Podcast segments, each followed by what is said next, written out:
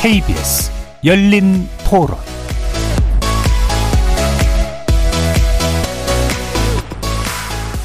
안녕하십니까. KBS 열린 토론 정준희입니다.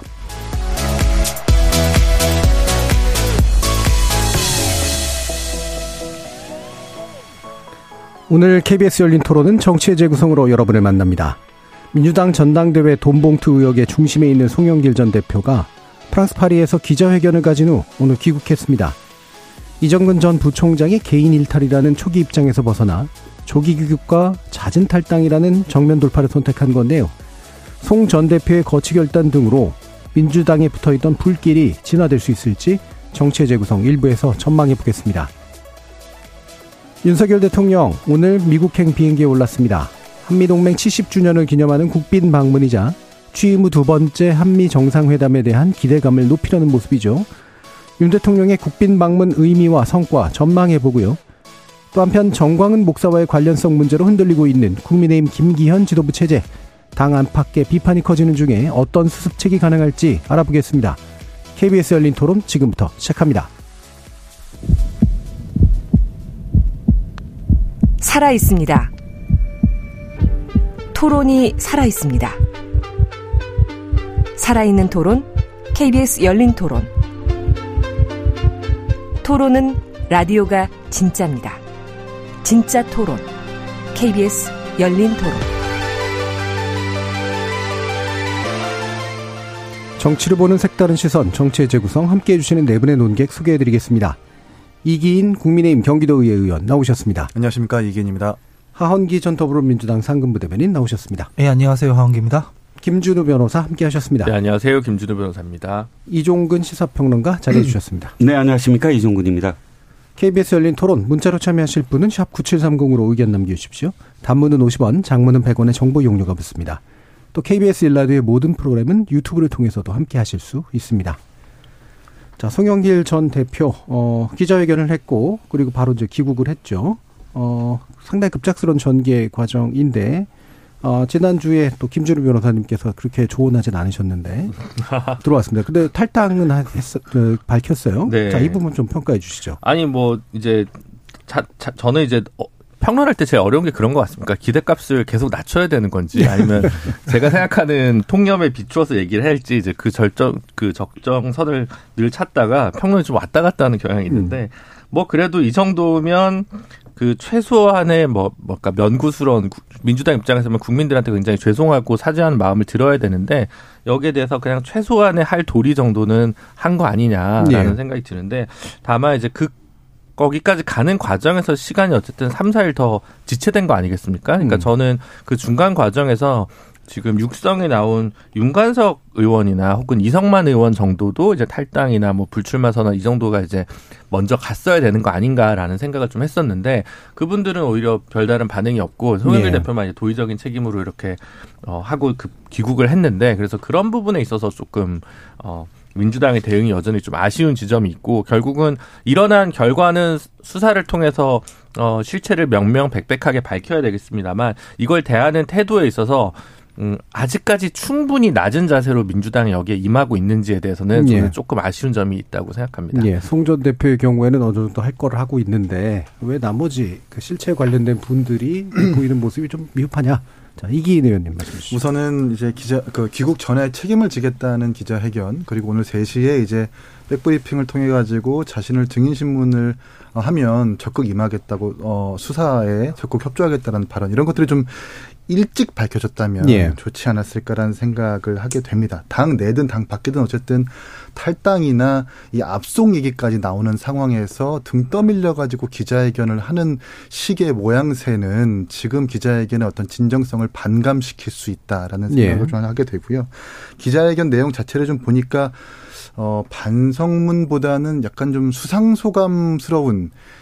약간 좀 음. 오글거리는 듯한 느낌의 뉘앙스들을 좀 많이 받았습니다. 예. 이를테면 이를테면 뭐, 어, 자신의 어떤 녹취에 거론된 부분에 대해서 사실관계가 어떠한지 담백하게 이야기하는 것이 아니라 좀 뭐라 그럴까요? 자신의 정치적 서사를 밝힌다든지 음. 민주당의 어떤 당의 역사를 거론하면서 이런 것들을 좀 등치시키거나 결부시켜가지고 자신의 어떤 이런 의혹들을 표현하는 것들 이런 것들이 좀 국민들이 보시기엔 좀 오글거릴 수도 있겠다라는 입장을 좀 생각을 하고 있습니다. 예. 일단 좀 시기상의 아쉬움 그리고 어, 발표된 내용상의 또 아쉬움. 수상 소감이라는 표현을 쓰셨는데 출정문 정도? 예. 그 정도가 좋지 않을까? 네. 이종근 평론가님.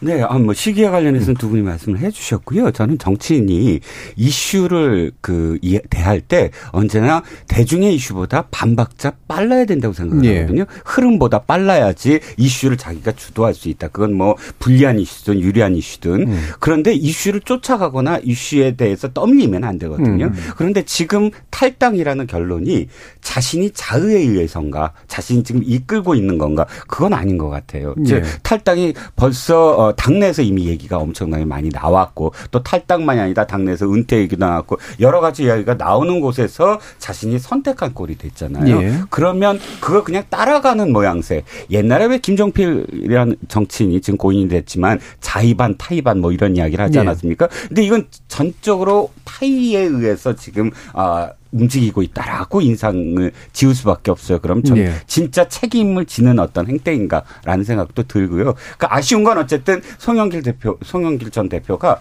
조금 더 과감한 자신의 내려놓음을 보였어야 됐다. 예. 근데 지금은 어쨌든 그 대세에 떠밀리고 검찰의 수사 급물살에 떠밀리고 민주당의 여러 정파의 한 목소리에 그냥 자신이 묻혀서 지금 흐르고 있다. 굉장히 불리한 상황이다라는 생각입니다. 예. 하기 부대 예, 뭐 전 결과적으로 송 대표가 이렇게 할 거라고는 생각했습니다. 예. 세분 지적해 주신 것처럼 시기적으로는 좀 아쉽긴 합니다. 이게 의혹이 터졌을 때 바로 귀국을 해서 정리했으면 좋았을 것 같은데 그러지 않았다는 점이 조금 아쉽고요. 이게 뭔가 해결이 된 것처럼 얘기하는 분들도 계시던데 저는 출발선에 섰다고 생각하거든요. 예. 출발선에 서는 것 자체가 늦어졌기 때문에 여기에 대한 비판은 뭐 면할 수 없다고 생각을 하고 제가 지난주 방송에서 송영길 대표가 민주당 당 대표이던 시절에 부동산 관련 의혹이 했던 것만큼 그와 관련한 음, 그에 준하는 태도로 이 문제를 다루는 게 좋겠다라고 말씀을 드렸는데 어, 그런 내용들이 이제 뭐 회견문에 들어가 있기도 하더라고요. 예. 그래서 다행이라면 다행이라고 생각을 하고요. 그래서 늦었지만 어쨌든 단추는 꿰기 시작한 거기 때문에 여기에 대해서 이제 끝내려고 하거나 뭐 그러지 말고 이 디테일한 사안에 대해서 당내 인사들이 잘 모르잖아요. 저도 송영길 캠프 출신이 아니기 때문에 어떤 일이 벌어진지 잘 모릅니다. 결국 그러려면은 캠프의 수장이었던 사람이기도 하고 더불어민주당의 지도자이기도 한 사람이 와서 정리를 좀 해줄 필요가 있는데 이걸 앞으로 좀 추이를 좀 더 지켜봐야 된다 그렇게 생각합니다. 예. 그러면 어, 며칠 사이에 나름대로 좀 입장이 좀 바뀌게 된 판단의 근거는 뭐라고 생각하시나요?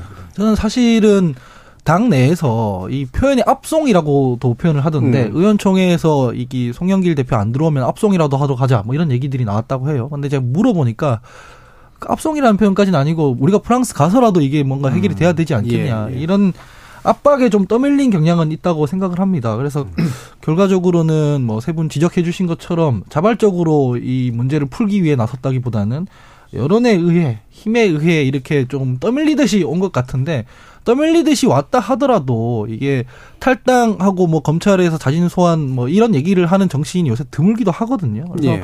책임지는 태도는 또 분리해서 평가하면 된다라고 생각합니다. 예. 자, 그러면 어떤 생각이었을까? 이종국 평론가 혹시 짐작하시는 게 있으세요? 일단 어, 송영길 어, 전 대표는 어, 저기는 생각한 것 같아요. 차후에 나의 어떤 미래는 어떻게 예. 될 것인가.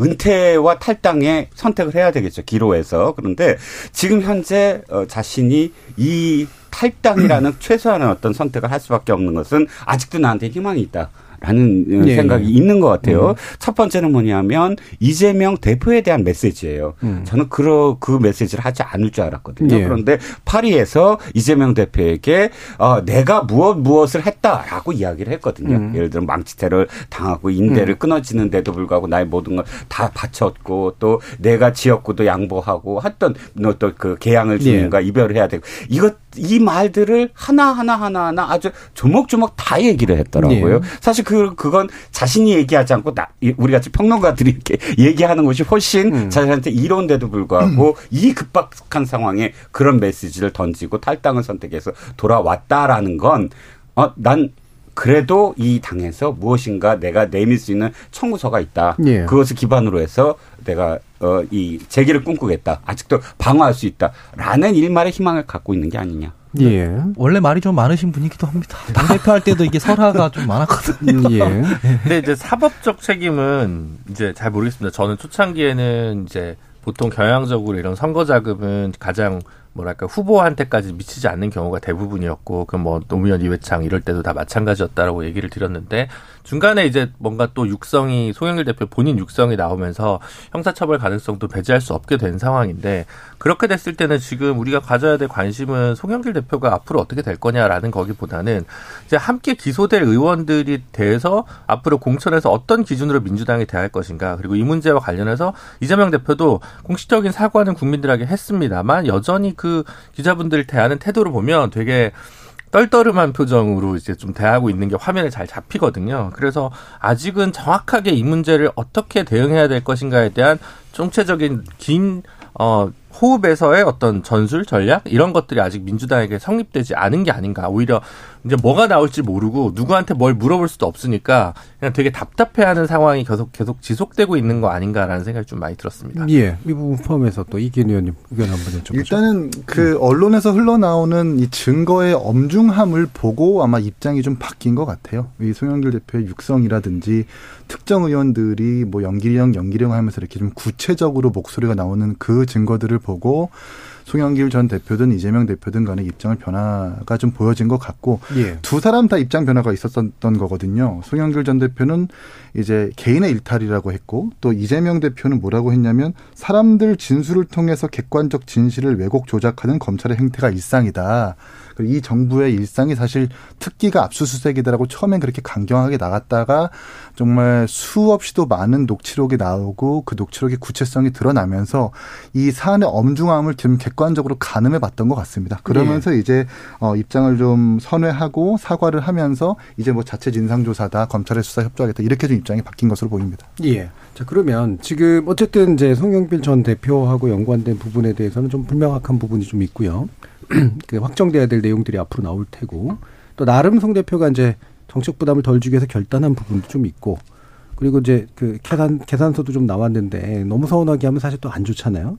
근데 그렇다고 해서 또 두둔하는 발언을 할 수는 없는데 어느 정도 스탠스가 좀 적당하다고 보시는지 하기 부대변. 전뭐 제가 말하고 있기 때문에 제가 말하는 게 적당하다고 생각을 하는데 예. 이런 부분이 있습니다. 이게 사실 지금 비판하는 당내 인사들이 더 많거든요. 예. 뭐 이소영 의원 같은 경우에는 전수조사하자 이런 얘기를 하고 음. 다른 사람들도 보면 자진 납세하자 이런 얘기들도 많이 합니다. 그래서 대체로는 이 부분에 대해서 털고 가자는 의견이 더 많기 때문에 두둔하는 사람들보다는 이 문제에 대해서 심각하게 보는 당내 의견이 주류다 이렇게 말씀을 드리고 싶고요. 예. 이 제가 말 제가 이 보기에는 변명하고 싶은 마음이 너무 강한 건 제가 알겠어요. 사실은 그런 거잖아요. 뭐 가령 300만 원 때문에 정치 생명을 거는 정치인이 별로 없죠. 예. 그래서 그걸 설명하다 보니까 뭐 실무자들 밥값이다. 송영길 대표 그런 사람 아니다. 예. 이렇게 이제 말하는 사람도 있는 건데 반문할 수 있는 거잖아요. 그러면 실무자들 뭐 밥값이나 기름값 하나 합법적으로 주지 못하는 이 제도는 그럼 누가 만들었냐 하면 국회의원들이 만들었는데 그걸 국회의원들이 그대로 둔 거는 현역 의원들 기득권 유지하기 위해 만들어 둔 거란 말이죠. 네. 결과적으로는 제도의 공백, 그 제도의 공백을 메꾸지 않고 이거를 불법 탈법으로 우회하는 그 악습과 관행 이런 것들이 합쳐지면서 이 부패가 벌어진 거지 않습니까? 여기에 대해서 두둔하기보다는 어, 이심 있었던 관행이나 악습들에 대해서는 정직하게 밝혀두고 음. 차제의 이 제도 개선까지 논하는 방향으로 가야 될 것 같아요. 지금 왜 나오는 얘기들 중에 대의원 제도 폐지하자 이런 얘기도 하지 않습니까? 이것도 뭐냐면 돈 봉투 이렇게 뿌리면은 그걸 가지고 대의원들한테 동원할 때 사용했다 이렇게 얘기하는 거거든요. 왜냐면은 저희 전당대회에서 권리당원보다 대의원 한 표가 더 크니까. 이런 얘기를 할 때 이 학습이 어디서부터 생겼는지를 짚어 나가야 하는 거지. 이제 와서 뭐 이 소액이지 않느냐 이런 식으로 얘기하면은 더 철퇴를 맞을 것 같다. 그래서 예. 지금 송영길 대표 귀국한 게 마무리된 게 아니라 계속 기름 붓고 있던 상황에서 적어도 불에 기름 붓는 상황까지는 이제 뭐 막았다, 멈췄다 예. 이렇게 보고 있고 빨리 불 끄고 나서 이 수습을 해야 되는 상황이다라고 예. 봅니다. 지금 김진희님께서 후보자가 돈 봉투 관 것을 모른다는 말은 국민을 두 번 속이는 일이죠. 민주당 이번에야말로 혁신을 해야 할 시기라고 봅니다. 살을 깎는 반성을 하고 변화를 해야 다시 국민의 마음을 얻을 수 있을 겁니다. 라는 의견 주셨고요. 정상무님께서 민주당 잘못이 있으면 처벌해야 하죠. 그러나 정권과 국민의힘이 본인들의 잘못이 있을 때마다 검찰 동원해서 이슈를 또 이슈로 덮는 것 같은 느낌이 들기도 합니다. 라는 의견도 주셨네요. 자, 이종국 평론가님. 네, 지금 아, 첫 번째는 뭐냐면 민주당 또는 이재명 대표가 지켜야 될 게 무엇이냐를 확실하게 결심을 해야 된다고 봐요. 뭘 지킬 거냐. 네.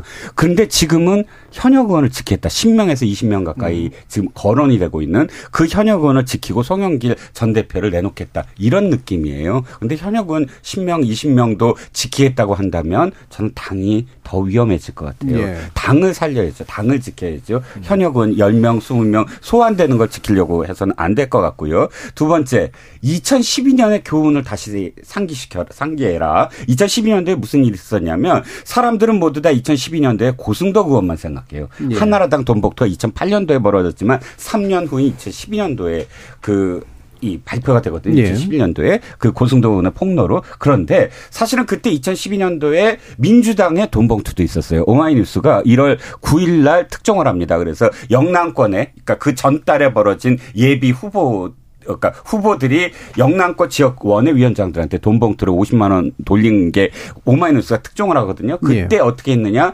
그 다음날 원혜영 공동대표가 바로 사과를 하면서 진상조사를 꾸립니다. 그리고 예. 진상조사 하겠다고 발표를 했고요. 그 다음 어떻게 했습니까? 우리는 2008, 2012년도 한나라 돈봉투만 기억하지 민주당의 원외 지역 위원장, 어, 영남 지역 위원장 돈봉투 기억 못 하잖아요. 왜 그랬을까요? 민주당이 제대로 대처를 한 거예요. 하루, 하루, 나, 하룻밤 만에 당장 사과를 하고 당장 진상조사에 꾸미고 거기에 대해서 대처를 했거든요. 예. 즉, 지금 5일 만에 대표가 사과를 하고 그 아직도 무엇이 어떻게 잘못됐는지에 대한 구체적인 그런 진상 조사에 안 꾸린다. 뭐 저 당 대표 그냥 어, 소환하는 걸로 탈당하는 걸로 끝 하는 분위기로 당이 만약에 간다고 한다면 그건 2012년의 교훈을 사실 체화되지 못하고 있다라는 생각이죠. 예. 다른 두분 의견 듣기 조금만 짧게 자체 진상 조사는 계속 안 하기로 한 나름의 이유는 뭔가요? 그게 사실 이제 물적 토대에 한계가 있는 겁니다. 뭐냐면 7년치잖아요. 거의 네. 7년치고 3만 개인데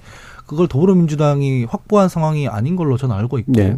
수사권도 없기 때문에 이게 사실 그 명단에 언급된 분들한테 돈 받았냐 했을 때 돈 받았다라고 할 사람이 별로 없지 않습니까? 네. 그래서 섣불리 못 나서는 경향이 있다라고 음. 저는 생각을 합니다. 다만 평론가님 방금 말씀해 주신 것처럼 아 이거 우리 수사권 없으니까 안 돼요 검찰에 넘길게요 해서 될 일은 아닌 것이고 예. 메시지라든가 약속의 차원에서도 노력할 수 있는 겁니다. 이거 지금 예전에 부동산 의혹 터졌을 때 문제가 된 사람들이 결론이 나오면 뭐 출당 권유하겠다라고 약속했지 않습니까? 그렇게 얘기할 수도 있는 것이고 또 김한규 의원을 포함해서 초선 의원들은 이거 어쨌든 자체 조사 하는 어 노력이라도 기울이자라고 하고 있거든요. 그리고 네. 그 사람들의 의견을 들어보고 중지를 한번 모아보려고 시도는 할 수 있는 건데 음. 너무 빨리 선을 긋고 있다는 느낌은 저도 받고 있습니다. 예. 근데 사실은 이제 돈봉투가 돌아다녔다는 사실을 송영길 후보가 그 당시에 알 수도 있었고 모를 수도 있었죠. 음. 그거 전 정확히 모릅니다. 알 수 없는 문제고. 근데 지금 이제 여태까지 보도된 것만 보면 누가 받았는지를 알 법한 사람은 제가 볼 때는 윤관석 의원이랑 이성만 의원이에요. 근데 강내구 감사 그 협회장인가 하는 그 감사 전직 감사 숫자원공사 전직 감사와 이정근 사무부총장은 누구 누구한테 갔는지 일부는 전화 통화 내용에 들어 있고 일부는 몇 개를 달라고 해서 몇 개를 줬는데 어디까지 갔는지 또 알 수가 없는 상황입니다. 그러니까 사실은 그럼 누구를 부를 거냐 하면 당에서는 이성만 윤관석 두 분을 불러서만 조사하면 돼요. 근데 이분들이 얘기하는 순간 동료 의원들이 수뢰했다는 걸 또 밝혀야 되는 거 아닙니까? 본인이 묵비를 하고 본인이 정치 자금을 수수하는 걸로 형사처벌을 받고 끊을 건지 자기 동료까지 얘기할 건지에 관한 문제는 또 윤관석 의원이나 이성만 의원 입장에서 되게 좀 곤혹스러운 지점이 될 수 있습니다. 그렇기 때문에 사실 이게 아마 그 안에서 진상 조사를 하다가는 또 어떤 정보가 셀지도 모르고 어떤 방식이 될지도 모르니까 그걸 약간 좀 피해간 부분이 있지 않나라는 음. 생각이 좀 들고 인간적으로 이해가 가는데 당적으로 그게 바람직하냐 그건 뭐 저는 물음표가 있습니다. 예. 네, 이게 당의 자체 진상 조사는 실체적 진실 규명의 한계가 분명하죠. 예. 사실 조사권도 없고 구속력도 없으니까. 다만 저는 조금 다른 관점으로 보는 것이 이제는 이재명 사법 리스크와 송영길이라는 리스크가 이제 더블 리스크가 작용을 하기 때문에 이것이 연동됩니다.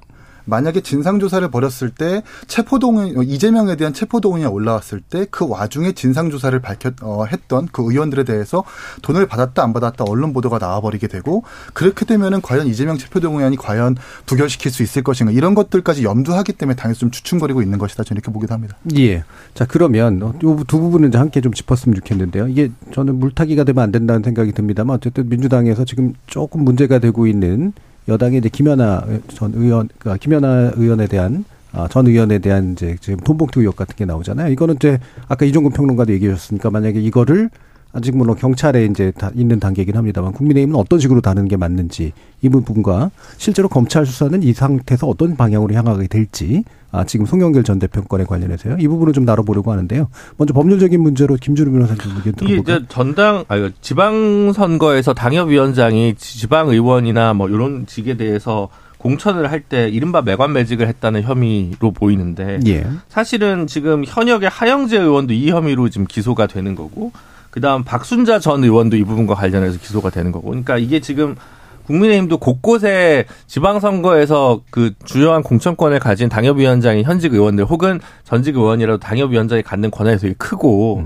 그래서 물론 이제 돈 봉투 내지 않고서도 이제 공천 받고 당선되는 이기인 의원 같은 분도 계시겠지만 이게 사실은 국민의힘도 이걸 파면 어, 파도 파도 끝이 없을 수도 있는 거거든요. 그러니까 문제가 주로 생기는 건 공천을 그렇게 줬는데 당선이 되면 아마 대부분 문제가 안 될 겁니다. 그러니까 이제 공천 공천을 안 줬거나 공천을 줬는데 이제 어 뭔가 당선이 안 됐거나 아니면 뭐 그런 경우에 이제 이 문제들이 발생하는데 저는 이게 어, 김연아 의원 본인은 이제 가짜뉴스라고 주장을 하고 계시고 이게 뭐 아닐 수도 있습니다. 아닐 수도 있지만 이 문제와 관련해서 국민의힘 혹은 민주당도 마찬가지일 것 같은데 전국적으로 전수조사를 진짜 제대로 하게 되면 음. 아직까지 뿌리를 못, 뿌리 내리고 있는 나쁜 관행, 관습, 악습이라고 저는 생각이 들거든요. 그러니까 이 문제도 사실은 정치, 정치적 중심에서 확 다뤄지고 있지는 않지만 우리 정치 혁신을 위해서는 전반적으로 우일신해야 되는 모습인데 그러려면 뭘 해야 되냐라고 하면 결국은 지역 의 지방 의원들의 공천권을 관련해서 어 국민의힘 같은 경우에 그 국회의원들이나 당협위원장들이 권한을 좀 계단이 제한할 수 있도록 하는 부분이 하나가 필요할 거고요. 네. 마찬가지로 민주당도 뭐 대의원회 폐지 얘기하는데 저는 뭐 대의원회를 폐지할 필요가 있나라는 생각을 개인적으로 합니다. 다만 그 대의원을 임명하는 권한이 당협위원장한테 일체가 있다고 하는 것 같더라고요. 네. 예를 들면 정의당 같은 데 대의원, 전국위원 이런 건 다 선출직입니다. 따로 선거를 다 하는데 그런 방식이 아닌 것 같아요. 그러니까 그런 방식으로 앞으로 이게 반복되지 않도록 지금 당장 지지율에 티는 나지 않지만 이후에 문제가 반복되지 않도록 어떤 어 당내의 정당이나 뭐 그런 강규를 좀 변경하는 모습도 지금 착수해야 되지 않을까 싶습니다. 예, 양당의 의견을 먼저 좀 한번 들어보죠. 이기인 의원. 사실 굉장히 동의하는 게 음. 대의원 제도의 문제도 있겠고 당협위원장이 가지고 있는 지방 의원들의 어떤 공천권이 사실 막대한 게 사실입니다. 광역 단위에서 공천을 한다고 하지만 실상 현장에서는 당협위원장이 사실 공천권을 휘두른다고 얘기 표현할 정도로 가지고 막강한 권력을 가지고 있는 것이기 때문에 이 전반적인 정치 개혁, 정당 개혁 차원에서 이런 것들을 좀 제대로 고쳐 나가야 된다라는 것에 의견 동의를 하고 뭐 김연아 공천원금 이 수사에 대해서 두둔할 이유도 없고 두둔을 하지 말아야 됩니다. 진 진상 조사 당의 어떤 자체 진상 조사가 필요하다면 당연히 해야 될 것이고 그것이 좀 실체적인 한계가 있다고 한다면 경찰이나 검찰의 수사에 적극 협조해야 되는 모습을 당에서부터 보여줘야 된다고 생각합니다. 예. 먼저 진짜로 몰타기 하려는 게 아니라 음. 이 문제가 된 사람들 이제 나중에 다 밝혀지면 확실하고 단호한 조치를 해야 된다고 전제를 먼저 두고 말씀을 드리면 이게 돈봉투라는 단어로 같이 묶여 있지만 공천 헌금도 있겠고 예.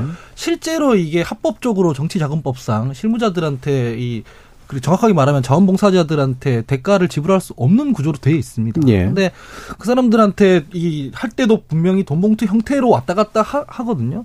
그걸 보고 악습이라 관행이라고 하는 건데 그걸 안 바꿔두고 있는 상황이기도 하- 합니다. 아까 김준우 변호사님께서 뭐 국회의원들이 지방의원 공천권이 좀 제한해야 된다 하는데 그렇게 하려면 지구당 같은 것도 부활시키고요. 뭐 지방 의원들이 독자적으로 활동할 수 있게끔 정치자금법도 개정해야 되고요. 그렇게 해야 되는데 그걸 국회의원들이 안 해요. 과거에 노회찬 의원 돌아가셨을 때도 보면은 결국 이게 부정부패이기 이전에 정치자금법의 한계 때문이다라는 문제가 공론화가 됐잖아요. 근데 그럴 때 하려고 하다가도 또 멈칫했거든요. 이 민주당에서도 이 문제에 대해서 확실하게 반성하고 조치할 건 다 조치하고 국민의힘에서도 충분히 질타하고 난 뒤에는 제도 개선이 이루어져야 합니다. 제도 예. 개선이 안 일어나면 이게 어쩔 수 없이 같은 문제가 생깁니다. 이게 부정부패도 있지만 내 캠프에서 3개월간 일한 사람들한테 어떻게 내가 이 만약에 대가를 지불하지 했을 때 선거에서 이겼으면 그걸 자리로 나누려고 하거든요. 예. 근데 그렇지 않을 경우에는 우회해서 자꾸 이 돈을 주려고 해요. 근데 어느 선진국에서도 이런 식으로 정치자금법을 구성해 놓지는 않거든요. 쓰는 거는 쓰게 하고 난 뒤에 이걸 감시 체계를 좀 투명하게 하자, 강화하자 이렇게 얘기를 하는데 그게 안 돼 있는 문제가 있기 때문에 이건 좀 어, 좀 탁 깨놓고 논의를 할 필요는 있어 보인다라고 예. 말씀드리고 싶습니다. 예. 이종근 평론가. 네. 저는 일단 어, 거시적인 그런 문제들은 다 말씀을 하셨고요. 음. 좀더 구체적으로 들어가면 일 어, 진상조사위와 관련돼서는 어, 이 지금 민주당의 해명이 옳지 않아요. 예. 네. 그러면 모든 정당은 진상조사위를 꾸릴 수가 없어요. 저, 저 수사권이 없는데 어떤 사건도 다 사실 수사권이 없는데 어떻게 진상을 규명합니까? 당에서 할 수 있는 최선의 모습을 다 보여주는 것이 사실 진상 네. 조사위거든요. 수사를 하는 게 아니 아니라 그래서 어느 정당도 어떠한 일이 벌어져도 진상 조사는 해야 된다. 그래서 김연아 전 의원의 예. 문제도 사실은 해야만 합니다. 왜냐하면 이건 그냥 김연아 전 의원의 의혹이 아니라 지금 뭐 지적해 주셨듯이 하영재 의원을 포함해서 우리가 그 지구당이라고 얘기하는 어그이 지역 에서 벌어지는 온갖 구태 그 구악이잖아요. 거기에 그 예. 각각의 어떤 시의원이나 구의원한테 돈을 받아서 또 지역을 운영한다는 명목하에 그런 정치 활동을 한다. 그것을 금지하기 위해서 사실은 정치자금법을 만든 건데 그러면 말씀하셨듯이 그게 문제라면 정치자금법을 거시적인 안목에서 고쳐야 되고 하지만 지금은 국민의힘은 정말 이것을 아 남의 지금 불구경을 할 때가 아니라는 거예요. 예. 당연히 진상조사하고 이 문제는 지금 한두 현역 의원 한 현역 의원과 전 어, 전직 의원의 문제가 아니다라는 걸 국민들한테 보여줄 때, 그러니까. 총선 전에만이라도 양당이 개혁 경쟁을 해야 되지 않겠습니까? 음. 예. 근데 양쪽 다 남의 당 문제만 서로 이야기하는 형식으로 가다간 그야말로 뭐 제3지대가 불이 붙을 수도 있는 문제죠. 예. 자, 그 부분 제3지대 내지 제4지대 관련된 이야기 2부에서 아마 좀 더 얘기할 수 있을 것 같고요.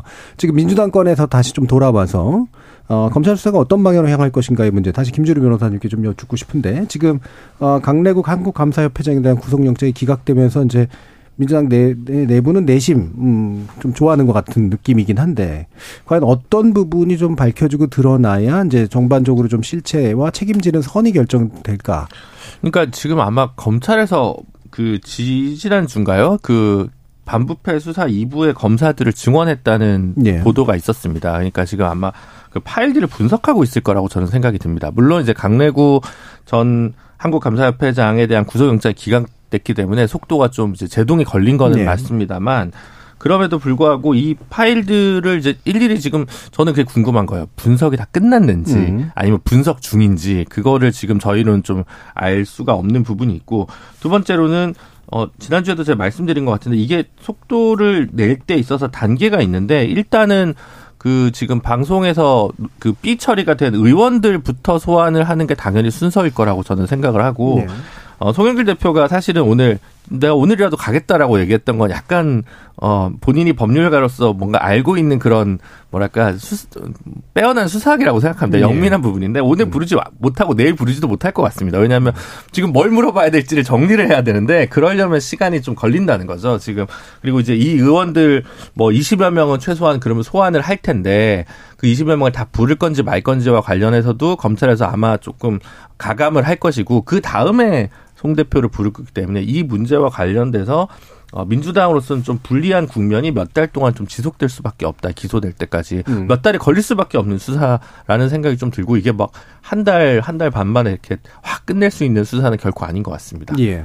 그래서 지금 이게 이제 민주당에 연관돼 있는 사람들이 이제 어디까지면 어디까지가 불법적으로 처벌돼야 될 일인가. 사실 이 부분은 좀 봐야 되잖아요. 저 그리고 예. 근데 이제 이게 결국은 이제 정당법 그러니까 음. 정당법 50조인가에 보면 이제 당 대표 선거에 관련돼서 매수날 뭐 이런 것들을 했을 때 이제 처벌 조항이 있고 예. 그거를 이제 지시 알선한 사람들에게 좀더 가중 처벌하는 조항이 있는데 만약 그게 아니라면 정당법과 관련된 게 아니다라고 얘기를 음. 하면 이제 정치자금법에서 또 네. 문제가 될 텐데 제가 주목하는 건 그게 아니고 이 3반계 파일에서 이정근 전 사무부총장이 나는 로비스트가 맞는 것 같아 체질에 맞는 것 같아 이런 예. 표현을 했다면 다른 문제들이 요즘 엮여가지고 별건 기소가 될 것 같은 것들이 있을 것 같거든요. 그래서 예. 돈봉투 건이 3만 파일의 전부겠느냐. 그 음. 이상의 어떤 것들이 계속 이슈로 터져 나올 개연성이 되게 높을 것 같습니다. 예, 기타 검은 고리 내지 검은 내용들이 있을 수 있을 가능성 이 부분에도 주목하고 계신 것 같은데요. 이종훈 평론가님 어떠세요? 검찰 수사와 예. 관련한 말씀이십니까?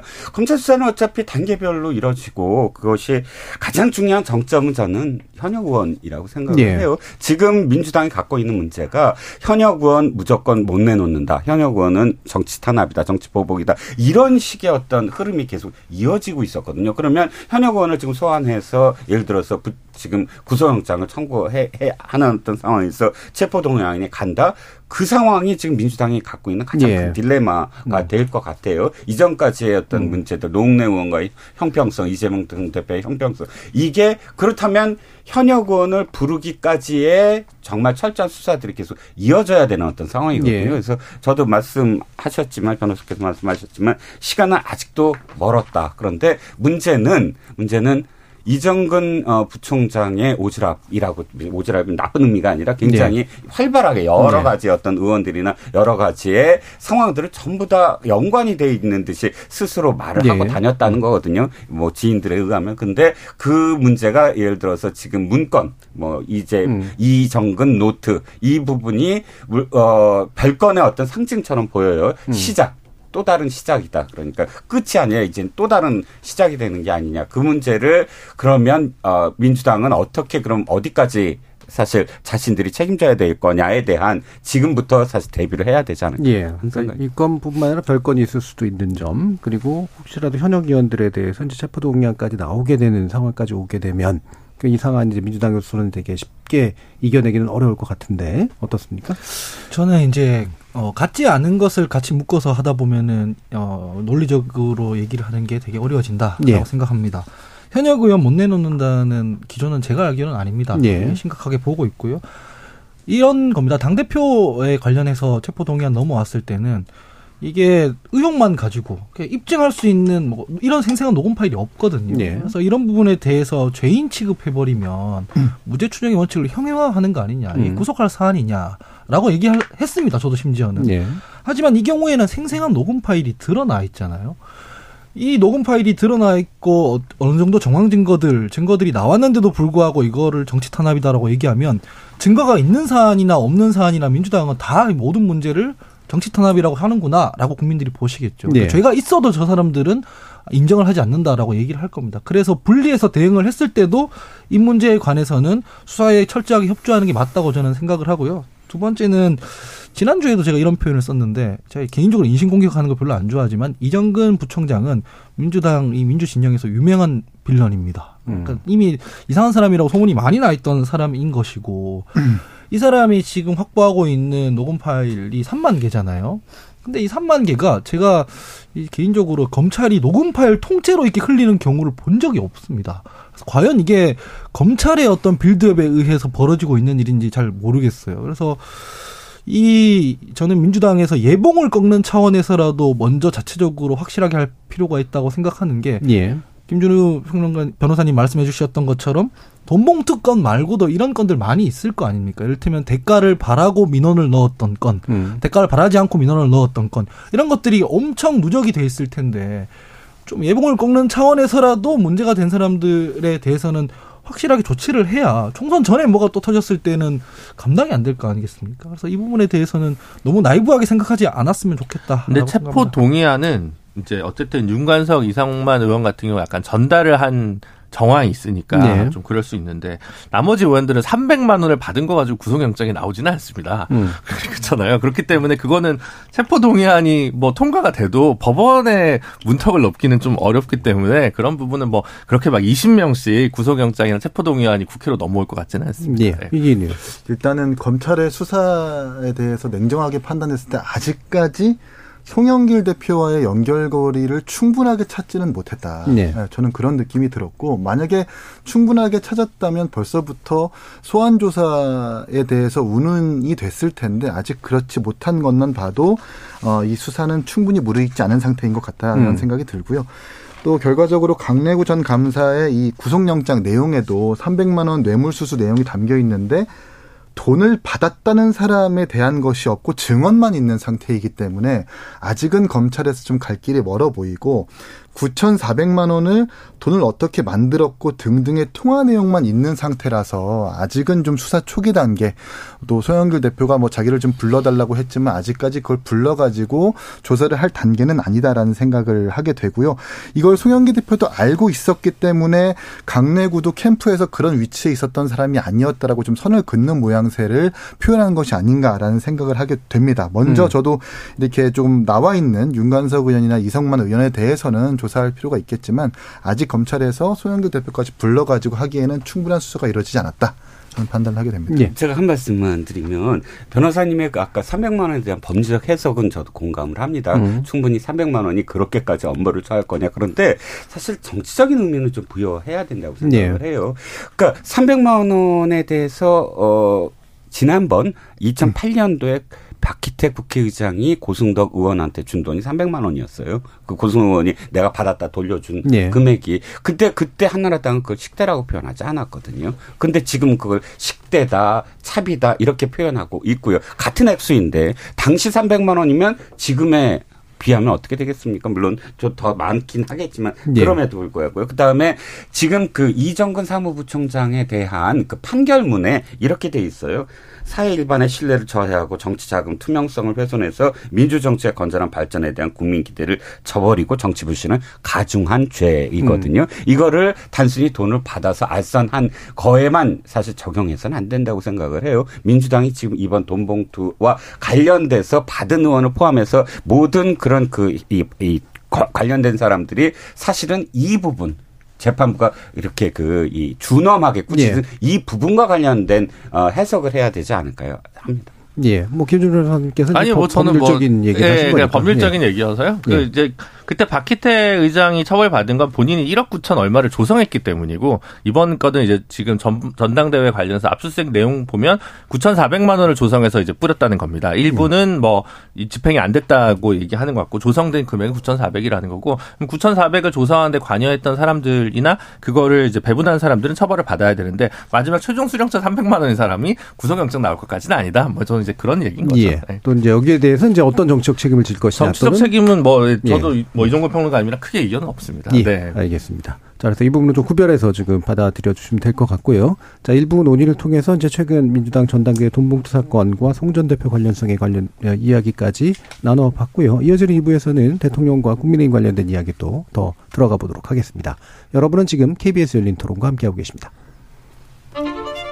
토론은 치열해도 판단은 냉정하게 복잡한 세상을 바꾸는 첫 걸음은 의외로 단순할지도 모릅니다. 평일 저녁 7시 20분.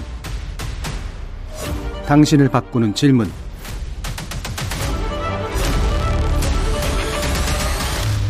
KBS 열린 토론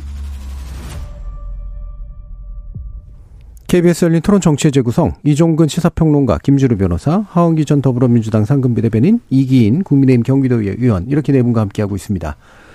자, 지금 윤 대통령이 이제 국빈 방문을 미국에 하고 있죠. 하게 되죠. 그래서 그 한미 동맹 70주년 기념 행사가 있습니다. 그리고 여러 가지 일정들이 예정이 돼 있는데 여기에 대한 이제 정책 해석이라든가 여러 가지 의미 비원을 일단 좀 저는 그렇게 뭐 너무 크게까지 막 덧붙여서 할 필요는 없을 것 같고 뭔가를 이제 그 얻어와야 말 그대로 성과를 보여줘야 지금까지 있는 난맥상들을 이제 좀 어느 정도 돌파할 수 있는 게 아닐까 싶은데 어떤 게 이제 성과로서 취급될 수 있을 것이냐 이 부분에서 또 시각 차이도 있고 또 지금 준비하고 계신 분들과 실제 진행되고 있는 내용이 좀 다른 것 같아서 이 부분에 대한 평가들을 나름대로 한번 들어보도록 하죠. 이기인 의원님 어떻게? 일단 뭐 의미가 있다기보다는 어떤 것을 달성하느냐가 네. 회담이 가장 중요할 것 같고 뭐 안보 동맹 강화라든지 어, 어떤 경제 협력의 강화라든지 아니면 양국 국민의 어떤 신뢰 증진 이 세 가지 목표를 크게 달성하기 위한 어떤 회담은 당연한 것이고요. 예. 보수와 진보 역대 정권 어느 하나 할 것 없이 사실 이, 이 동맹국과의 회담을 통해서는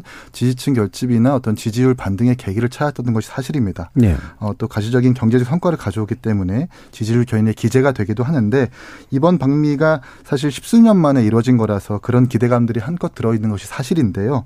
다만 지금 논란이 되고 있는 어, 대만 거론 문제라든지 우크라이나 군사물자 개인 문제라든지 등 위기인 것들을 정부 입장에서는 좀 완화할 수 있는 기회가 될 것이라고도 보고 수- 볼 수도 있을 것 같고 또 방문이라는 이벤트보다는 어떻게 보면 실질적인 성과를 놓치지 않는 계기로 삼아야 할 것이다라는 일찍- 관측이 좀 있는 것 같습니다. 전 개인적으로는 어, 이번 회담을 통해서 여러 경제적 성과를 달성하는 것도 좋지만 좀 설화거리가 없었으면 좋겠다는 생각을 예. 네, 합니다. 지금 개인적으로 좀 이렇게 또 이렇게 대통령의 어떤 움직임을 더 부각시켰으면 좋겠고 지난번 어떤 이 양국의 어떤 정상이 만났을 때 어떤 이 단어에 바이든 날리면 같은 이런 설거리가 없었으면 좋겠다라는 개인적인 의견이 있습니다. 예. 개인적이라고 자꾸 이렇게 달아주시긴 했습니다만, 국민적으로도 아마 그런 생각들을 하게 되고요.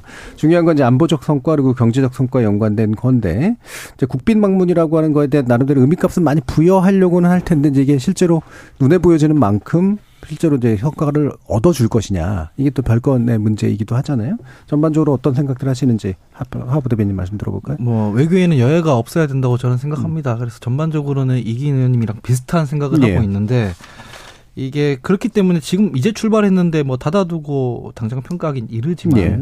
이미 전 설화가 좀 나오고 있다고 생각을 합니다. 오늘 뭐 워싱턴 포스트 예. 인터뷰한 거 보니까 또 비판을 받을 만한 얘기들을 많이 하더라고요. 뭐 100년 전에 일어났던 일에 대해서 사과할 쓸데없는 얘기들을 굳이 많이 하시는 것 같다는 생각이고 지금 12년 전보다 이 국제 정세가 더 혼탁하지 않습니까? 지금은 뭐 러시아 우크라이나 전쟁을 비롯해서 미중 갈등도 더 심각해졌고 뭐 우리는 뭐 굳건한 한미 동맹 얘기를 많이 하고 있지만 당장 경제적으로는 중국과도 교역을 해야 되는 상황인 것이고 예. 복잡한 상황인데 이 복잡한 상황 때문에 그간 뭐 문재인 정부를 비롯해서 역대 정부에서는 뭐 전략적 모호성, 다자 외교 이런 것들을 기본 토대로 잡고 갔다고 생각을 합니다. 근데 지금은 이그 신냉전 체제로 돌아왔기 때문에 그거 안 된다. 미국이 좀 더 기울여야 된다.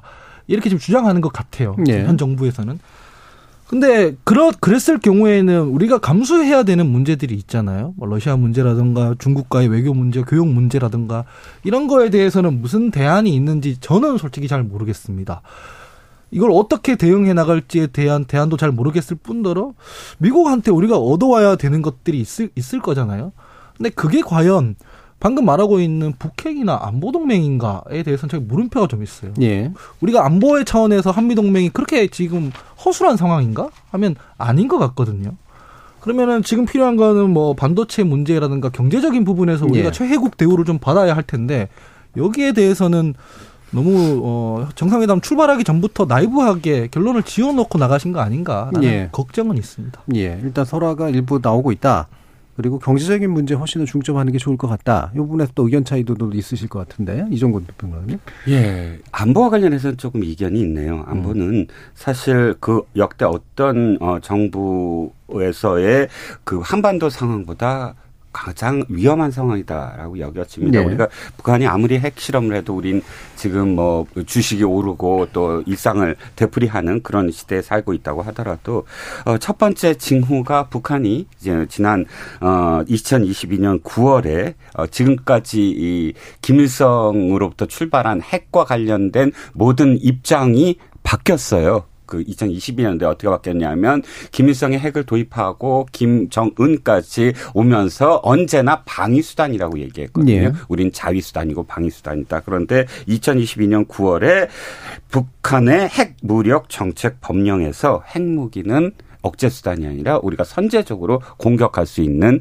어, 공격을 해야만 네. 하는 그런 수단으로 법제화해서 아예 대외적으로 공표를 했고요. 또 어, 그 이외에 뭐 북한의 지금 이 화성 뭐 18호까지 지금 나오는 어떤 상황은 전문가들은 second strike 즉 한 번을 타격을 받더라도 두 번째 공격을 할 수 있을 정도의 핵과 관련된 미사일 관련된 고도화된 시스템을 지금 완전히 완비를 했다. 그리고 마지막으로 어 미국은 이제 2000 그러니까 27년 그러니까 북한이 2027년이면 핵을 200기까지 지금 어 가- 소유할 수 있는 어떤 상황인데 그렇다면 북, 미국은 어, 핵 보유국으로 2027년도에는 받아들일 수밖에 없는 상황. 그렇다면 핵 보유국으로 어, 인정을 했을 때 돌아오는 건 군축이고 군축이 예. 이제 되면 한반도의 어떤 여러 가지 상황들이 과연 어, 우리가 생각하는 대로 갈 것인가. 그대로 우리는 그냥 인질로 잡히지 않을까. 그래서 지금 얘기되는 게 나토 어, 와또 다른 어 그런 어, 핵과 관련된 그런 예. 약속을 받아내야 된다라는 겁니다.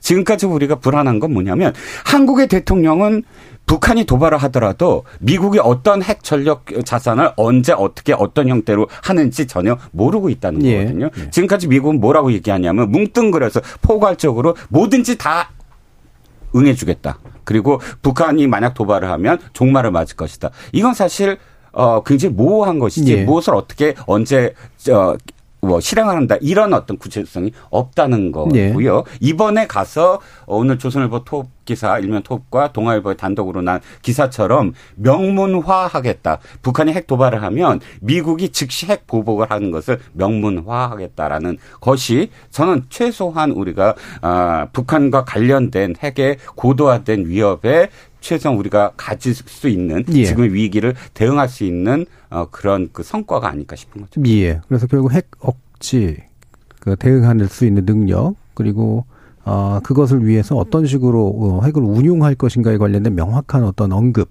내지 협력 이런 것들을 확실히 바라는 쪽에 강조점이 두어져 있는 것 같아요.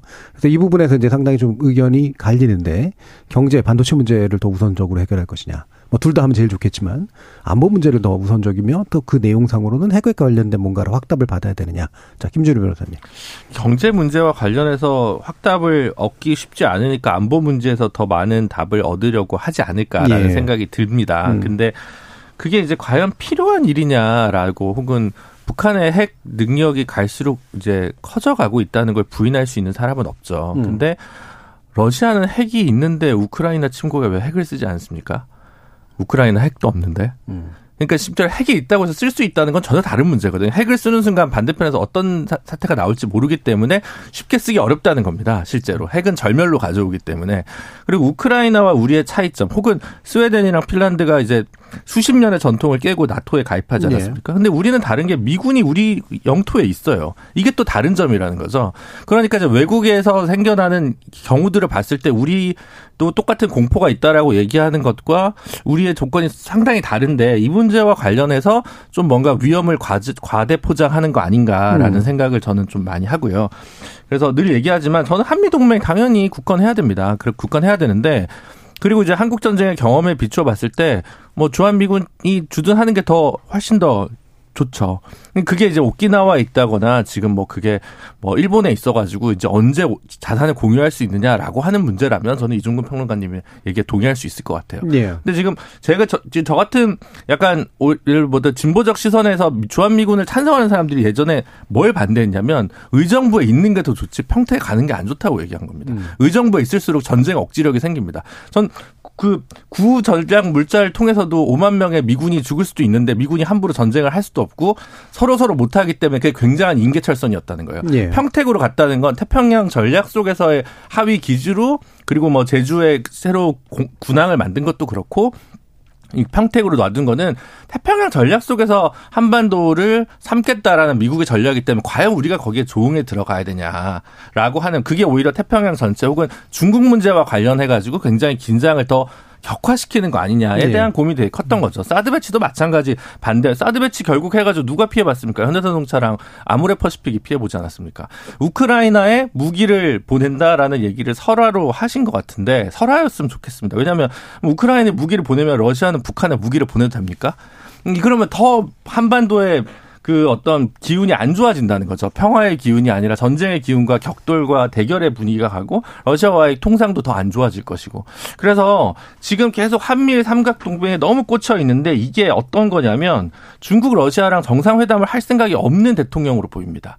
서문시장에만 가고 이재명 대표랑 통, 소통할 생각이 없는 대통령의 국내 정치 전략과 음. 정확히 조응한다는 생각이 들어서 제가 되게 답답한 거예요. 그러니까 예. 이거는 서, 선거에서의 여야와 야는 음. 선거에서의 상대평가로 결판이 나니까 그럴 수 있는데 외교 문제는 그 문제가 아니어서 저는 이게 되게 심각하다고 생각하고 이거는 이제 진보냐 보수냐에 따라서 입장차가 굉장히 어, 갈릴 수 있는 부분이라서 뭐 제가 뭐 그 더막더 다투려고 하진 않겠습니다. 뭐제 예. 기본적인 입장에서의 답답함과 깝깝함 이겁니다. 설화가 중요한 게 아니라 이 노선 자체를 이대로 가는 것이 굉장히 좀 위험할 수 있다라는 거죠. 예. 그래서 방금 말씀을 주셨지만 그러니까 진보 보수가 가지고 있는 근본적인 인식의 차이가 좀 있어서요. 이 부분은 오늘 정치 재구성에서 더 깊게 논의하는 거는 약간은 좀 시간이 좀 아까울 것 같고 더 필요한 그 다른 어떤 장에서 한번 해결하는 게 좋을 것 같고요. 이 부분을 한번 짚어보죠. 그러니까 아까 이제 김준호 변호사님 그러셨잖아요. 이제 반도체 문제나 경제 문제 확답받기 어려우니까 안보 문제라도 하자라는 생각인 것 같다. 뭐 이 생각이 맞는지 아닌지는 모르지만 그러면 실제로 핵에 관련된 확답도 얻을 수 있는 건가? 이 부분도 한번 가능성도 한번 따져봐야 될 것 같고요. 이긴 의원님 어떠세요? 일단은 제가 아까 좀 넘어갔는데 그 예. 워싱턴 포스트의 일본 관련된 음. 인터뷰는 저도 사실 크게 어, 하원기 부대변인이랑 이견이 없습니다. 예, 다만 그러니까 제 가치 음. 판단은 좀 뒤로 하고 음. 이 반, 이 역지사지로 생각해보면 될 것 같아요. 기시다 총리가 미국 바이든을 만나러 가서 대한민국 역사에 대해 100년 전 일 때문에 용서를 구하는 것에 어 동의할 수 없다라고 얘기했을 때 우리나라 국민들이 어떻게 받아들일 것인가를 정부가 예. 좀한 번더 예, 예. 생각을 했으면 좋겠다라는 음.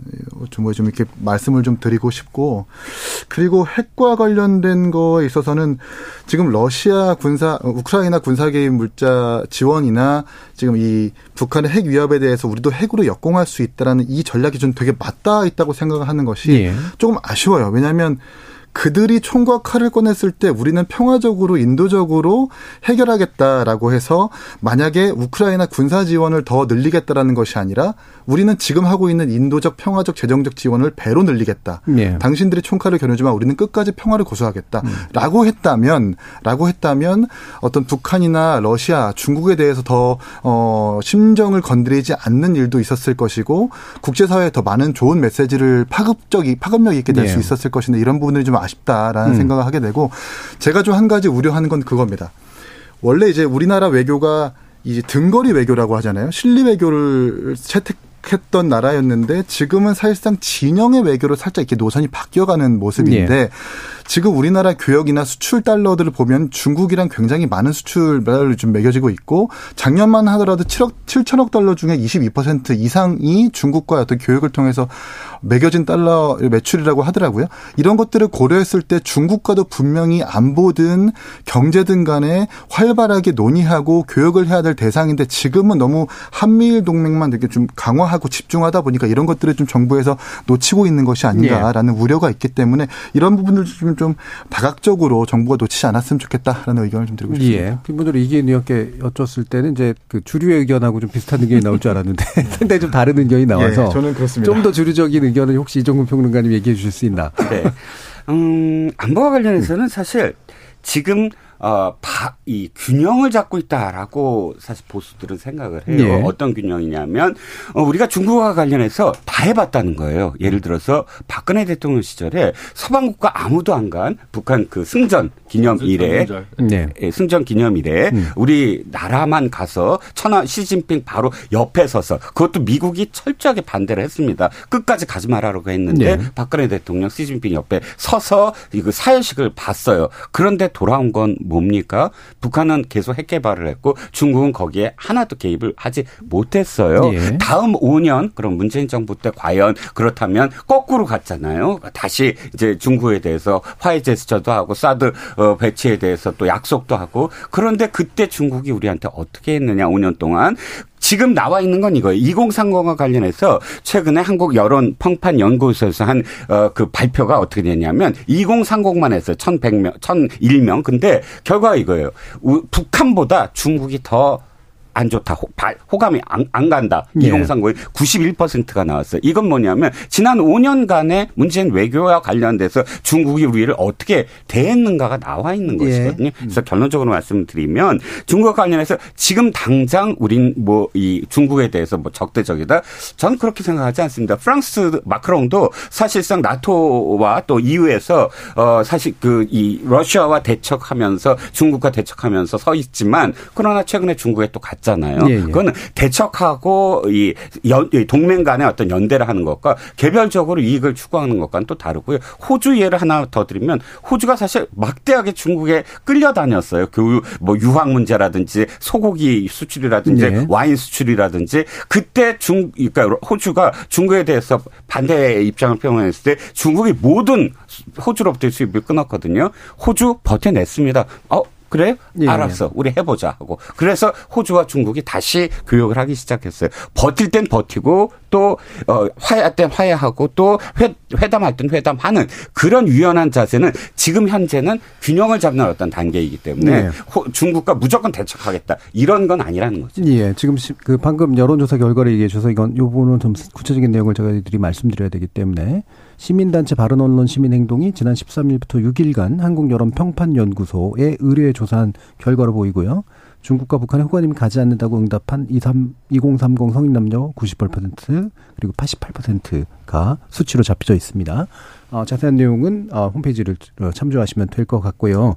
근데 제가 이제 또, 또 드렸던 질문 짧게만이라도 다시 좀 듣고 싶은데 핵에 관련된 답변을 좀 얻을 수 있을 거라고 보시나요? 그러니까 제가 그 다 좋은 말씀들인데 얼마 전에 조엘 보엘 주일 미 뭐 사령관이 예. 동북아 지도 거꾸로 놓고 이제 뭘 설명회를 한 적이 있는데 네. 거기에서 아예 한국이 언급이 안 됐어요. 음. 제가 그 보도를 보니까 저는 그게 되게 더 상징적이라고 생각해요. 핵을 공- 핵 공유를 하든 전술핵을 주든 이러려면 우리가 북한이 지금 화성 10호로 쏘고 있으니 북핵 위협이 강화되고 있으니 이거 받겠다가 중요한 게 아니라 미국 정치권 내에 공감대가 있어야 네. 되는 거잖아요. 그래야 받을 수 있는 거잖아요. 근데 거기에 대한 일종의 빌드업이 얼마나 돼 있는지 제가 잘 모르겠고요. 두 번째는 그 우리가 뭐 육자 회담 러시아까지 포함해서 중국 러시아 포함해서 육자 회담이니 이런 거 말고 이제 한미 동맹으로 가자 한미일 동맹으로 가자 좋습니다. 근데 실제 미중 갈등의 핵심적인 요소는 중국에서 반도체 굴기 한다 그러면서 경제 안보 분야로 지금 옮겨가고 있는 거 아니겠습니까? 안보랑 경제 부분이 따로 떨어져 있는 게 아니지 않습니까? 근데 여기에 대해서는 저희가 미국의 어떤 전략적 가치가 있는지에 대한 어필을 지금 거의 안 하고 있는 상태에서 우리가 북핵 얘기만 한다는 거죠. 미국이 예. 그러면은 우리한테 핵 공개 왜, 해- 왜 해줘야 되냐는 어떤 그런 논리를 만들고 있느냐라는 거예요. 지금 러시아나 중국 같은 경우에는 이를테면은 어 한국이 미국이나 일본한테 대해서 그렇게 발언할 때마다 더 반발하고 있는 상황이고 우리가 북한을 만약에 지렛대로 활용하면 어떡할 거냐. 이런 문제들에 대해서는 아예 상수로 생각조차, 그러니까 변수로 생각조차 안 하고 있는 모습을 보인다는 거죠. 예. 그래서 제가 정상회담 끝나고 뭘 들고 오는지를 봐야 알겠습니다만 어느 보따리를 들고 가서 그러면 주장하는 그 북핵 문제든 핵 공유든 받아올 거냐라고 했을 때 속 시원하게 대답해 주시는 분이 별로 없더라고요. 어느 보따리를 들고 가요? 그러니까 그거를 받을 예, 것이냐? 받으려면은 우리가 주는 게 있어야 되는 예. 것이고 뭔가 이게 동북아시아에서 미국에게 있어서 일본보다도 더 중요하고 뭐 핵공유를 해줄 수밖에 없는 공감대가 정치권에 미국 정치권에 있어야 되잖아요. 예. 근데 거기에 대한 전략이 뭔지 잘 모르겠어요. 일단 일단- 근데 어, 말씀하시죠. 네. 예. 빌드업은 빌드업은 상당히 어, 많이. 되어 있다. 그리고 미국이 사인을 굉장히 많이 보내왔다는 겁니다. 특히나 예. 이제 예를 들어서 싱크탱크 CIS, CSIS 어, 전략문제연구소에서도 어, 토론회라든지 세미나라든지 또는 언론에 발표하는 몇 가지의 사안들에서 첫 번째 미 그러니까 한국민들이 어, 70%가 넘는 아, 또 여론조사 말씀드리면 예. 안 되죠. 예. 예. 어, 굉장히 많은 수의 대다수의 국민들이 긴장하고 예, 예. 긴장 안, 안 하게 해 드릴게요.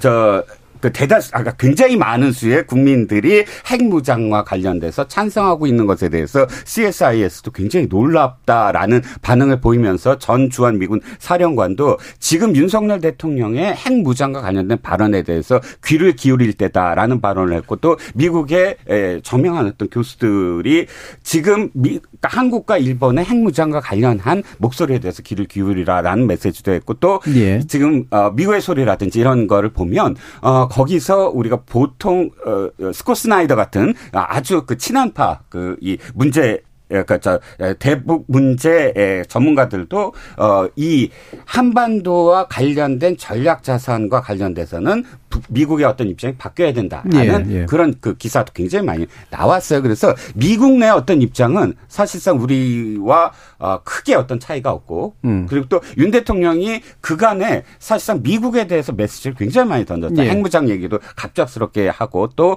그 공동 기획과 관련된 공동 핵과 어, 핵 전개와 관련된 공동 어, 기획, 또 실행력 제고 이런 부분들도 예. 끊임없이 이야기를 해왔다. 그래서 양쪽이 계속 어떤 반 응과 그다음에 그러니까 그 인풋과 아웃풋이 계속 쌓여왔다라는 건 예. 사실 있어왔다는 거죠. 어느 정도 분위기는 무르 익었기 때문에 받아올 만하다라고 보시는 것 같은데요. 처음만 예. 하면 CSIS 이렇게 이제 예를 드셨는데 그건 기본적으로 보수 성향의 싱크탱크이기 때문에 미국 전체의 중지가 모아졌다고 하기에는 물음표가 좀 있다 이런 말씀입니다. 예. 김준호 변호사님. 그러니까 아니 근데 진짜 한미 동맹이 굳건하고 한반도 문제가 음. 엄중하면 포탄을 반출하자고 할까요? 저는 그게 좀 의문이거든요. 음, 그렇게까지 그 중요하게 생각한다. 네. 네. 그리고 전쟁 가능성이 그렇게 많다고 생각하면 음, 음. 포탄이 지금 여기 있어야죠. 포탄을 음. 왜 지금 폴란드로 보냅니까? 그러니까 저는 그게 늘 의문이에요. 이라크 전쟁 때도 파병해달라 그러는데 아니 여기도 위험한데 그러니까 여기 위험하다고 안 보는 것 같아요. 음. 오히려 저거는 그냥 그러니까 그거는 미국이 그렇게 결정한데 제가 얘기한 게 아니라 아니, 어떻게 그럴 수가 있습니까? 뭐 오히려 가가지고 아니 지금 한반도 정세가 얼마나 엄중한데 우리한테 포탄을 달라고 합니까? 이게 한미 동맹 해치는 일입니다라고 얘기하는 보수 정치는 제가 본 적이 없어요. 예. 좀 이상하거든요. 그래서 뭔가 저는 인식이 보수가 바라는 미국의 인식과 미국의 실제 인식이 좀 다르지 않나라는 생각이 든다는 네, 거죠. 포탄을 보내 되면 핵을 받을 수 있다 이렇게 생각하는 거가 아닐까. 그러니까, 예. 전, 그러니까 명문화에 대해서만 생각을 한다면 2009년에 이제 그 한미 정상회담 있었을 때 2차 북한의 핵실험이 있었을 때도 이제 오마 대통령이랑 우리나라 대통령이 이제 확장 억지력에 대해서 확장 억지력에 대해서 정확하게 네. 명문화를 했었었거든요. 근데 이번 회담 전후로 한미 어떤 안보 협의회에서도 그렇고 미국 측의 어떤 의견과 주장이 뚜렷했습니다. 그리고 적극적이었고 그렇기 때문에 뭐 이 그 한모 한미 안보 협의회에서도 이 어떤 핵 억지력에 대해서 공동 기획이나 실행 등 분야별 확장 억제 협력을 구체화하고 있다라는 적극적인 의지를 표명했기 때문에 이번 회담을 통해서 뭐 그것이 한미 상호 방위 조약의 개정이라든지 상호의 예. 비준이라든지 뭐 방식은 모르겠지만 이런 것들이 명문할 가능성이 되게 높다. 저는 이렇게 봅니다. 예. 네. 지금 유튜브에서 강정구님께서 핵 한 방 맞으면 다 죽는데 안보가 더 중요하죠라는 말씀 주셨고요. 또 박준영 박 박준영님은 무역 적자도 심한데 이런 상황에서 중국이랑 거리 두는 거면 대안을 가지고 움직여야 하는 거 아닐까요? 포탄 문제 김준우 변호사가 진짜 전곡을 찌르는 것 같습니다라는 말씀까지 이제 주셨습니다. 자 그러면 이게 시간이 많지도 않았으니까 요거 가지고 더 아마 논쟁할 만한 기운들이 좀 있으십니다만 요 부분은 좀 후반부에서 짚어야 될 것 같아가지고요. 저기 김기현 대표 관련된 이야기 지난주에 했었는데 정광훈 목사한테 도움을 부탁한 적이 있다라는 얘기가 이제 또 본인의 입으로 좀 나와서 이게 잘 사그러 들을까가 좀 궁금해서 일단 이긴 위원님 당내 분위기가 어떤지 좀 얘기 좀 해주시겠어요? 일단 결별을 요구하는 이 음. 일각의 주장들인데 결별이 안 되죠. 예. 왜냐하면 예. 이사야 같은 선지자라고 마이크를 음. 통해서 외치기도 했었었고 음. 또 그리고 저는 그 입 좀 다물라라고 그 백브리핑에서 김기현 대표가 정강원 목사에게 얘기를 했지 않습니까? 예. 저는 입을 다물라라는 것으로 손절이 되는 것이 아니라고 보고 정확하게 음. 손절하려면 이 뭐랄까요 극우 아스팔트 태극기 이념과 정확하게 노선을 절연해야 된다. 음. 그래야지만 정강훈 목사와 이 세력들과도 손절되고 절연되는 것이지 그저 입을 다물라라는 식의 그냥 그냥 어 그냥 뭐 자중하라는 식의 이렇게 만류하는 이런 제스처만 보인다면 계속해서 정강훈 목사와 이런 아스팔트 구구 태극기 부대의 성향을 가진 사람들은 계속해서 국민의힘에게 어 접근을 할 것이고 try를 할 것이다. 저는 이렇게 네. 생각하기 때문에 이런 어떤 정확한 그 이념과 가치의 정확한 절연 이런 것들이 있어야지만 결별이 가능하다. 이념과 가치 수준에서의 예, 예. 이런 것들을 지도부가 빨리 결단해야 된다라고 음. 생각을 합니다. 예, 이종훈 평론가. 예. 그 시간이 얼마 없어서 예, 한 2분 정도 그구 아스팔트 저어그 어, 결별 말씀하셨는데 사실은 정광훈 목사와는 결별을 저는 해야 된다고 봅니다. 왜냐하면 이거죠. 결별을 하려면 이념이 달라야 돼요. 이념이 뚜렷해야 되는데 이들은 이념이 뚜렷하지 않거든요. 정광훈 목사가 예. 뭘 요구한 거 있나? 아 그러니까 정확하게 어떤 이념을 갖고 있나요? 그러니까 성향이 있나요? 예를 들어서 어떤 정강이나 혹은 어떤 어, 뭘 반대한다거나 예를 들어서 뭐 일본을 반대한다거나 뭐 이런 또 미국을 찬성한다 이런 게 아니라 자리 달라고 하는 거잖아요.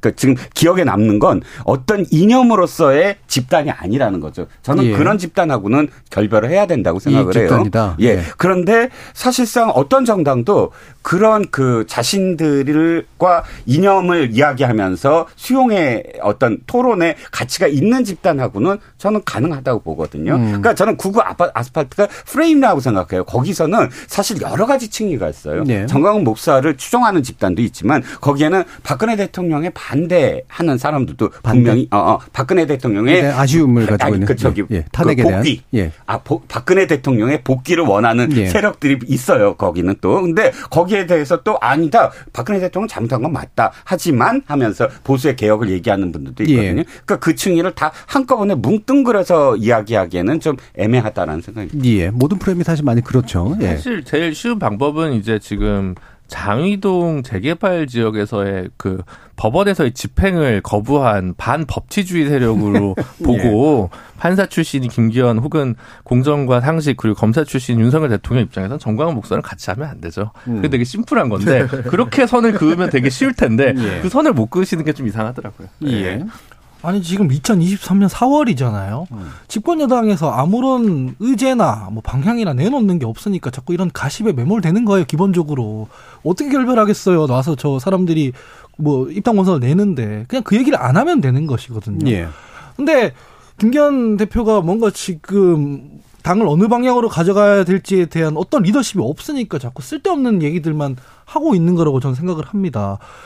윤석열 정부에서 뭘 하고 싶은 게 있으면 여당 대표로서 뭘 뒷받침할지 리스트업을 해서 야당이랑 만나서 이슈를 만들어내면 될 문제거든요. 근데 그런 부분에 대해서는 아무것도 없으니까 혹은 뭐 치맥 회동이라든지 뭐 급식 천 원짜리 먹으면서 하는 일종의 쇼들만 지금 늘어놓고 있는 것이고 그러니까 자극적인 것들 뭐 가십성 이슈들 이런 게 끼어드는 거거든요. 언론은 기본적으로 정치권에서 소스를 주니까 그거를 다루는 것일 뿐입니다. 예. 저도 마찬가지인데 저는 정광훈 목사랑 국민의힘이랑 어느 정도로 결합돼 있는지 결별을 했는지 전혀 관심이 없습니다. 국민의 한 사람으로서. 다만 그 문제를 국- 어, 심각하게 지금 여당에서 다루기 때문에 저는 아마 지금 그 정준희 교수님도 관심이 없을 거라는 생각하는데 있으니까 그냥 어쩔 수 없이 얘기하는 거잖아요. 예. 그래서 집권 여당으로서 정치를 똑바로 하시면 될 문제다. 이거를 뭐 굳이 결별하고 뭐 징계하고 할 것도 없고요. 정상적인 얘기를 하고 정상적인 정치를 하면 주변화 될 거라고 봅니다. 예. 자, 그러면 남은 시간 동안 이거는 이종근 평론가님 어떻게 생각하세요? 지금 김기현 대표 체제가 위기다라는 얘기 많이 하는데 이것도 프레임인 것 같으세요? 아니면 실제로 좀 위기가 좀 있는 것 같으세요? 저기 그저 앞과 끝이 전 일치하네요. 제가 예. 맨 앞에 이 말씀을 드렸어요. 예. 이재명 대표나 혹은 송영길 대표한테 예. 뭐라고 그랬냐면 이슈에 끌려다니지 마라. 예, 예. 이슈를 끌어 이끌고 가야 된다. 지금 말씀하셨던 부분 저 동의합니다. 왜 동의하냐면 음. 이 김기현 대표가 왜 위기냐? 김기현 대표가 지금 한 달 반밖에 안 됐는데 자신이 지금 당 대표로서 마이크도 갖고 있고 인사권도 갖고 있고 다 갖고 있어요. 네. 근데 그거를 뭔가 쓴 흔적이 안 보여요. 음. 써갖고 자기가 이끌어야죠. 당 대표로서 온갖 권력이 있는데. 근데 정강훈 얘기 나오면 거기 해명하라 바빠. 뭐 음. 다 이렇게 최고위원들 얘기 나오면 거기에 또 해명하라 바빠. 이렇게 끌려다니잖아요. 그러니까 예. 당 대표로서 뭔가를 내놔야 되는데 내놓지 못하고 있는 게 위기다라는 음, 생각이. 끌려다니고 있는 게 확실하고 예. 그래서 또 위기에 처한 거다 스스로가. 예, 이기대요.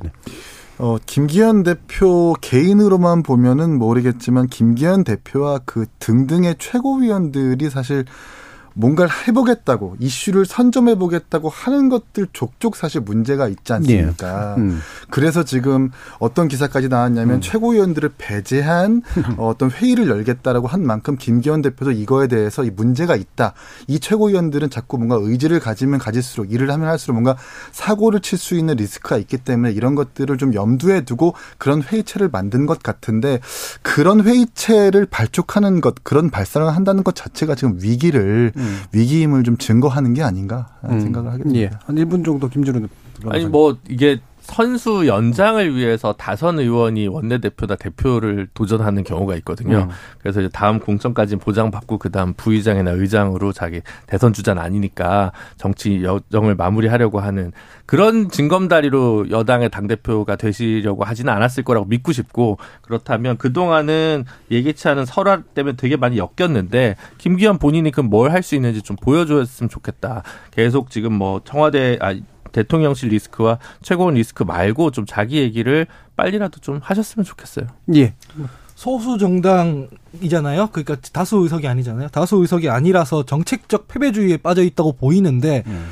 여당 야당이랑 좀 협상을 해서 정책적 성과를 내는데 좀 집중했으면 좋겠다. 음. 야당일 때 버릇 못 고쳐가지고 계속 정치적 공방만 하고 뭐 밥 한 그릇 더, 다 먹게 합시다.